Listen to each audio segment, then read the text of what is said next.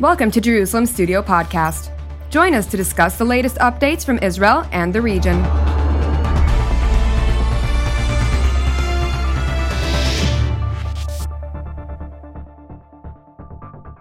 Shalom and welcome to Jerusalem Studio. As the Russia Ukraine war marks its second month, there are various implications for countries outside the immediate vicinity of these combatants. In the Middle East, governments and militaries are watching the events and try to elicit early lessons, especially those that can be implemented locally and regionally. Professional insights regarding the focuses and forces as well as methods used diplomatic practices by Presidents Putin and Zelensky, other leaders, and international organizations, and moral and societal trends, of course, emerging from the conflict. Joining us to deliberate today's topic from Washington, D.C. is retired Brigadier General Mark Kimmitt, who is the former Assistant Secretary of State for Political and Military Affairs. Thank you for joining us, General.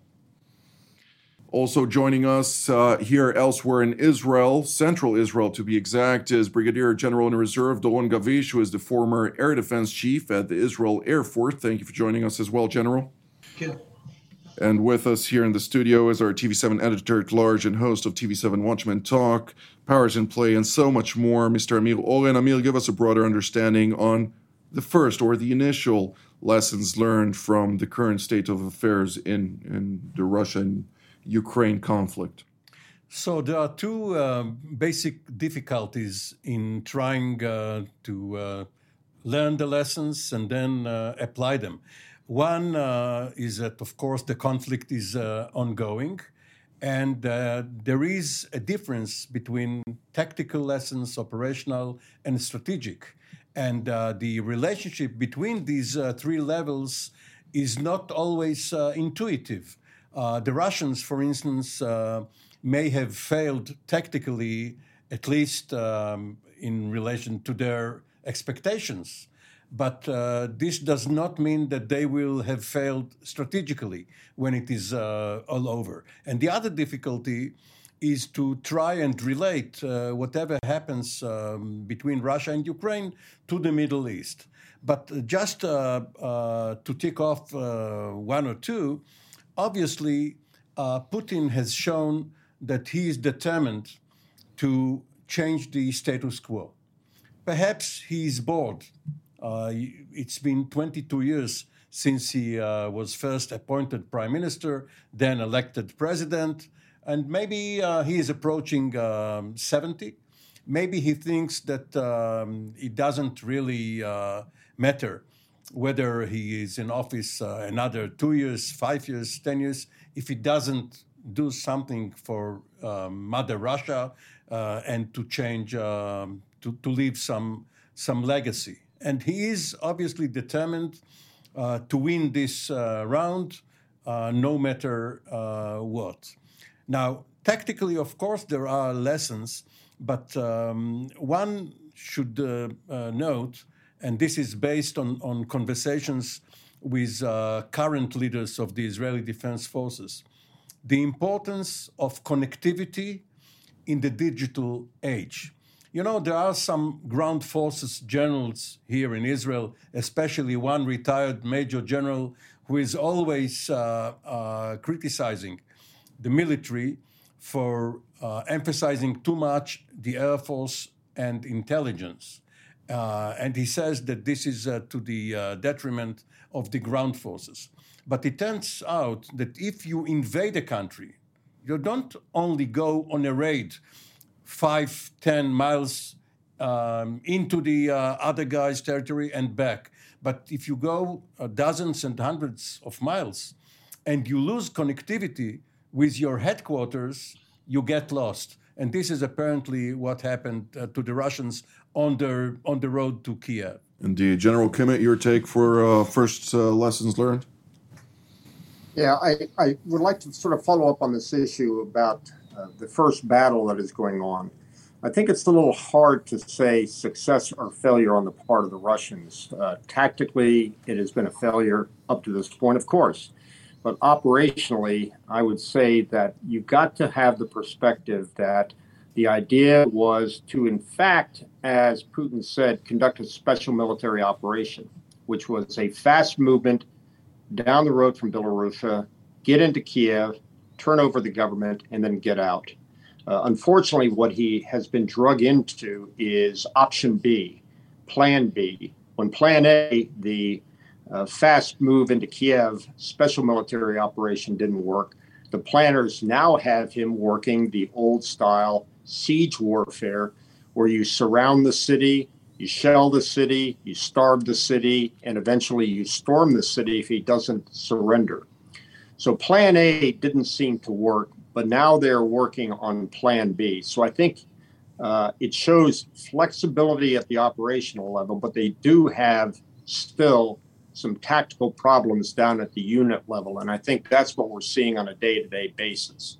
Uh, that may be why they're now depending on artillery, rocket, missiles instead of maneuver. But uh, time will tell. At this point, people are talking about stalemate. I don't see it as a stalemate at all. The Russians still have the initiative. Uh, and while the Ukrainians are giving a brave and solid defense, uh, in many ways, I think it's only a matter of time uh, before the Russians finally overwhelm the Ukrainian forces. General Gavish? Well, I, I would uh, echo on this point, and uh, and, and maybe I, I, think that Amir was uh, was right by you know dividing it between uh, the, the strategic level, operational level, and and the tactic level. Um, I think that it's a bit early, really, to, to say what is uh, where are we at and what is exactly happening. Uh, time time will tell. Uh, but if I look at it from the Air Force, uh, let's say, point of view, I think it's a, it's a really a question mark. If Putin or the, the Russians really decided to, to go with, with the full capabilities that they have, it seems that they are still trying to find the right balance and how to uh, how to uh, what would be the right balance between ground forces, air forces, siege going in, or what would be the right way to really to conduct their uh, their fight. So I think that uh, as it was uh, mentioned before, maybe, maybe, they had some ideas that uh, things would take uh, less time than uh, what is really happening. Um, but I still think that they are kind of, you know, trying to, to find out what is the right strategy from, from the military point of view and uh, and and this is what we are seeing. I think uh, them trying to to find the right balance from their point of view. Indeed. Uh, Mr. Oren, one of the points that were also remarked in previous productions where we uh, discussed this topic was the fact of the matter is that the Russians have conducted a strategic stop rather than uh, found themselves uh, stuck in a certain situation. And as General Kimmitt uh, really mentioned, Plan B, uh, it is apparent from the maneuvering on the ground, less maneuvering, but positioning and of course the follow up of logistical units uh, to accommodate uh, the various tactics at hand.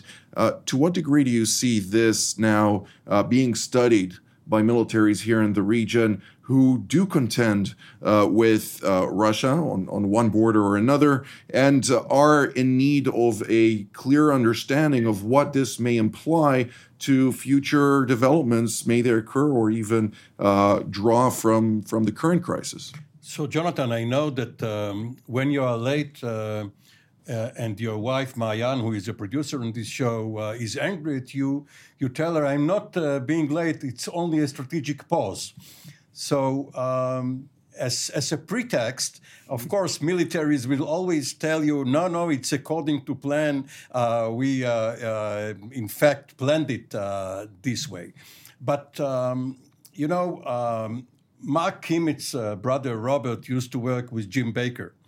And um, once uh, I interviewed uh, Baker uh, when he was Secretary of the Treasury, before he was uh, Secretary of State. And uh, he recounted an advice which he heard from his own father. Um, and that advice was all peace. he said, prior preparedness prevents pernicious projects. So apparently the uh, Russians did not uh, plan it very well. But then again, you have to break it down to three other P's Putin, the polkovnik or colonel, the mid level officer, and the private soldier. And apparently, uh, the uh, private soldier and the NCO, the sergeant or, or the corporal, are not very motivated. And if they are somewhat motivated, they have not been very well trained. So their commanders are almost helpless. Um, Putin's strategic directive, as translated by the forces on the ground, uh, leave a lot uh, to uh, be improved on professionally. Of course, one may may uh, wish them not to be there at all and not to improve. But if you look at it professionally, there's a lot uh, to work on. With that being said, of course, the the primary and most uh, trained forces that Russia has in its at its disposal uh, are not being utilized currently in Ukraine and are at standby in order to uh, provide them room to maneuver. Uh, General Kimmitt, when, when we're looking at the current state of play, of course, uh, the United States has had uh, just uh, recently in 2018 encountered specifically Wagner, but uh, most of them are ex-military uh, uh, from uh, from Russia, uh, during which it was uh, an equation of ten to one, with the Russians having the upper hand in the quantities of troops, but ultimately it it happened to be a massacre on the ground, rendering this questionable. situation in which the Russians, quite frankly, succumbed to uh, American superiority? Why do we not see a certain intervention or involvement, uh, more proactively speaking, uh, from NATO member states uh, regarding uh, the support initially granted, uh, which is primarily only with tools of defensive warfare? Well, I think uh, it has to go back into the political and, and to continue to quote great uh, military thinkers. Clausewitz always said that war is an extension of politics by other means. The politics involved in this, in many ways, has to do with the Biden administration as contrasted with the last administration. Remember, one of the fundamentals of Biden's campaign was to bring the alliance back together, that America is back number one. And number two, Biden of himself is not a hawk. He's he's far more con, uh, comfortable with consensus building. So as a result, uh, NATO is his primary vehicle to going through uh, and conducting this entire war. Uh, to try to get consensus at 30, as you know, is always very, very difficult. So I think that we've had to adjust in some ways to the lowest common denominator to keep the alliance together, which means that we'll provide everything that Zelensky asks for, with the exception of a no fly zone and with the exception of the MiGs. So I think that uh, you can't uh, fault NATO. In fact, you've got to compliment NATO for what it has provided thus far, uh, even though it hasn't provided some items which are said to be critical militarily, I would question that criticality. But uh, candidly, in terms of keeping the political alliance together, uh, I've got to take my hat off to the Biden administration. And the fact that President Biden is heading back to NATO this weekend, probably to stiffen their spine for a longer campaign, uh, as a strategic objective that was put out by Biden himself, which is we will do this as NATO and not unilaterally as America. I think that was, in his mind, the right politics to engage in in order to conduct this military operation. Indeed. Uh, however, when we're looking specifically at Israel, Israel does not provide uh, uh, military support currently to Ukraine, despite its uh, request uh, or repeated requests and even criticism thereof. Uh, General Gavish, uh, the Iron Dome, which you have uh, integrated into the IDF uh, uh, several years back, uh, has been the the key discussion of Ukrainians when they're talking about Israeli military support. Is this something that could ever be on on the table, considering the fact that Russia happens to be Israel's northern neighbor? Well, you know, first of all, Israel is not yet uh, part of uh, of NATO. We were talking about it uh, for a long time, but uh, but Israel really is not part of uh, of NATO. Uh, so um, so I think that um, I would say it is a, it is an important question to see how NATO behaves toward this um, um, situation. Do they apply forces into Ukraine, or is it only supporting by by means? And and that and, and so I think this is something that, of course, we, we should look at even bef- before uh, our own uh, decisions. Uh, now, it's not so easy. If I'm talking from the operational uh, point of view, it is not uh, so easy to uh, apply or, or, deploy a system to a, a war zone um, and to do it immediately. this is something that takes time. you need to uh, you, need to uh, not only deploy it, you need the forces that are being able to operate it. And this is something that really takes time. Uh, you don't just give a system and, and go and do with it something. So I think that, you know, from a professional point of view, when you look at it, it I don't think that it's something doable. I mean, really, if we're talking about uh, the, the, next couple of uh, even even uh, months, unless Israeli soldiers will come and will fight in in the in the Ukraine, and uh, and I think that uh, we're we're not there yet. Indeed, Mr. Oren. Um, the question here is um, whose side is time on? Uh, who is uh, uh, going to uh, make better use of the uh, next uh, several weeks or even months, as General Gavish said?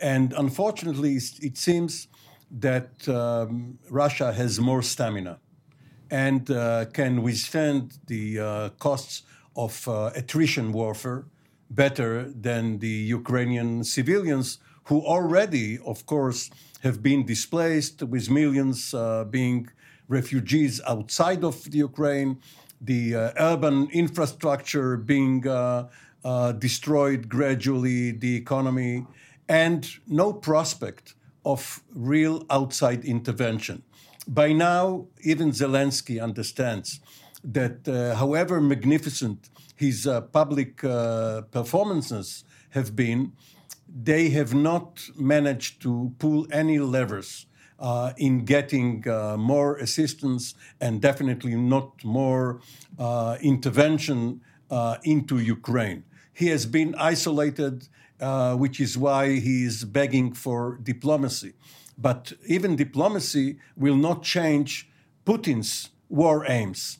So uh, if time goes on and there are more casualties and more suffering, um, Putin will gain and Zelensky will lose. Well, General Kimmitt earlier uh, quoted General Klaus Naumann, who happens to be also a co panelist on uh, one of our programs, TV7 Europa Stands. But I'd like to ask you, General Kimmitt, uh, another quote that may uh, be out there, at least in Russia. They used to quote this over and over again. Uh, when diplomats stop talking, guns start blazing, or when one Sergei stops talking, the other Sergei starts acting. Uh, something that uh, seems to be in a contentious state of play currently in light of the fact that one keeps talking and the other keeps firing. Uh, but at this stage, do you see this being translated to other areas uh, in the Middle East, in other areas where Russia is playing an active role, even though there are discussions currently about a uh, partial uh, drawback from Syria by the Russian military, in which they would like to see some of its proxies being diverted uh, to the Ukraine arena? Yeah, first of all, let me agree uh, with uh, Mr. Oren the fact that uh, one keeps talking and the other doesn't do anything. It's important to recognize that Zelensky continues to moderate his demands. He's gone from you, for lack of a better term, to the Russians, uh, then to uh, I need to talk to Putin directly. Then it's I won't join NATO uh, now it's I need to have peace negotiations, and he continues to lower that bar until the point where uh, uh, he doesn't have any lower to set the bar, and Putin says nothing back in return. What's the implication for the region? Well, I, again, I think that a lot has to do with the position that the Biden administration has found itself in, which is you know, verbally and the predecessor Trump administration saying in so many words uh, we need to focus elsewhere. We need to move out and focus on China. The Middle East um, can take care of itself. And I think that has resonated with the Gulf leaders to the point where, since they don't believe they can rely on the Americans to be their to be their uh, quasi alliance, uh, if in not in name or in uh, by law the way that NATO alliance is, but they felt that they could always trust the Americans to be there. And and when the Americans start signaling that they won't be there, then naturally the uh, countries in the region are going to try to straddle the fence because they don't know uh, five years from now who's going to be the produ- the dominant actor in the region. So the lack of assistance and the lack of support and the lack of uh, standing behind the NATO alliance uh, in condemning Russia, to my mind, seems somewhat understandable. General Gavish?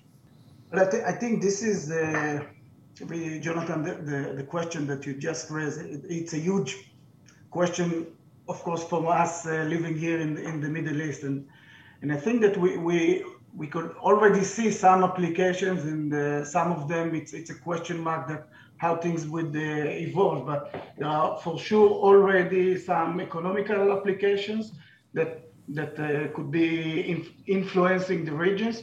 Some uh, strategic uh, security uh, issues and, and some di- diplomatic issues that you should ask yourself how much do I really rely on all kind of diplomatical agreements. So I think you know we could uh, touch a few points uh, from again Middle East point of view on, on those three issues. On, on the diplomatic side, you know there is now the agreement uh, with, with Iran and, and so on, but we all should remember that uh, there was an agreement in 1994. Uh, it was U.S., U.K., uh, Ukraine, Russia. the decision that all the nuclear weapons would go to Russia I think it was called the Budapest uh, Agreement, and, and there were some guarantees uh, to defend uh, Ukraine.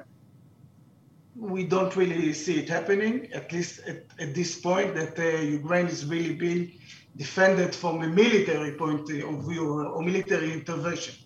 So I think this would be probably one of the questions that uh, countries in this region would ask themselves. Uh, okay, we have all kind of agreement, but could we really look at them at something that uh, this is the future that uh, is, um, you know, uh, that we were we are looking at. So this is the I think that's the second point from the strategic uh, point of view. Uh, a lot of countries, probably in the Middle East, and, and, I would echo what was said, said, before by, by General Kimi, would ask themselves, okay, if we are not going, if there is no, if there is not going to be a help or military help so what do we do? I think that would bring countries uh, to do one of the two. Uh, first of all, to understand that they need to arm themselves because we need to take care of ourselves. And the other thing which is interesting, and maybe there is some opportunity that comes out of it, is that uh, countries uh, in the Middle East, uh, also by the way, Israel as part of it, will try to uh, find all kind of, all kind of alliance among themselves and see, okay, uh, we we understand that at least in our region, the, one of the main stories is Iran, and if something would happen with them, so maybe we should uh, do some things uh, together. So of course, uh, United States is, is, always there, but we should also do it uh, something among ourselves. And this is, I think, also an outcome that uh, might come if we're looking on the situation that uh, we are uh, now at in Ukraine, Ukraine of the, of, or if they would look at it. In, in the short term, I think it's a big question what would happen with Iran. Uh, with the agreement uh, that is now uh, being discussed with Iran. The world is occupied with with with Ukraine. so would it be uh, uh, what would be the application on this agreement from, from of course from israel point of view we are very concerned. We are not the only one in the region that uh, that we are concerned.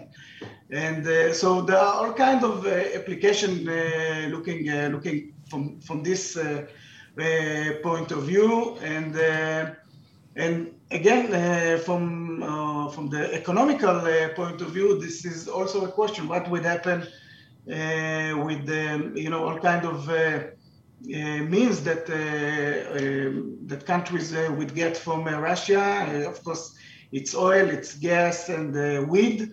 we know that for for Turkey, for Saudi, for Egypt, this is something uh, with a huge importance, and uh, we we also remembered that the, the Arabic Spring in 2011 started uh, from from this point. So there, there might be a lot of applications on all, on all those three, I would say, uh, spheres, and uh, and and once again, we'll see what would happen. But but there are there are some things that uh, I think that countries are looking at now.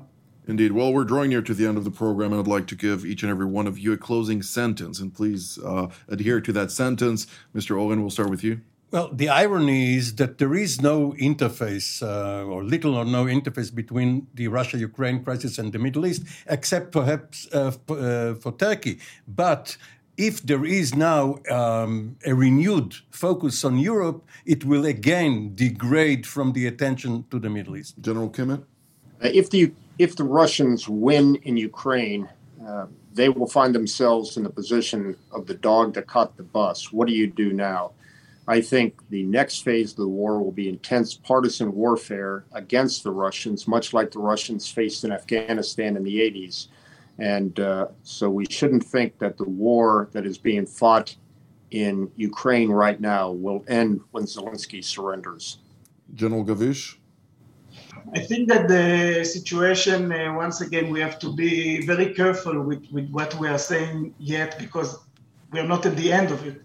Uh, but it brings with it some uh, risks uh, to the Middle East and, and in a way, some, some opportunities for the countries in this region. Indeed. Well, this is all the time that we have for today, so I'd like to thank General Kimmitt, General Gavish, as well as Mr. Oren for being part of today's program. And I'd like to thank our viewers as well, and we will see you next time. Thank you for joining us in another Jerusalem Studio podcast. For more content on Israel and its region, we invite you to visit our website at tv7israelnews.com and follow us on social media.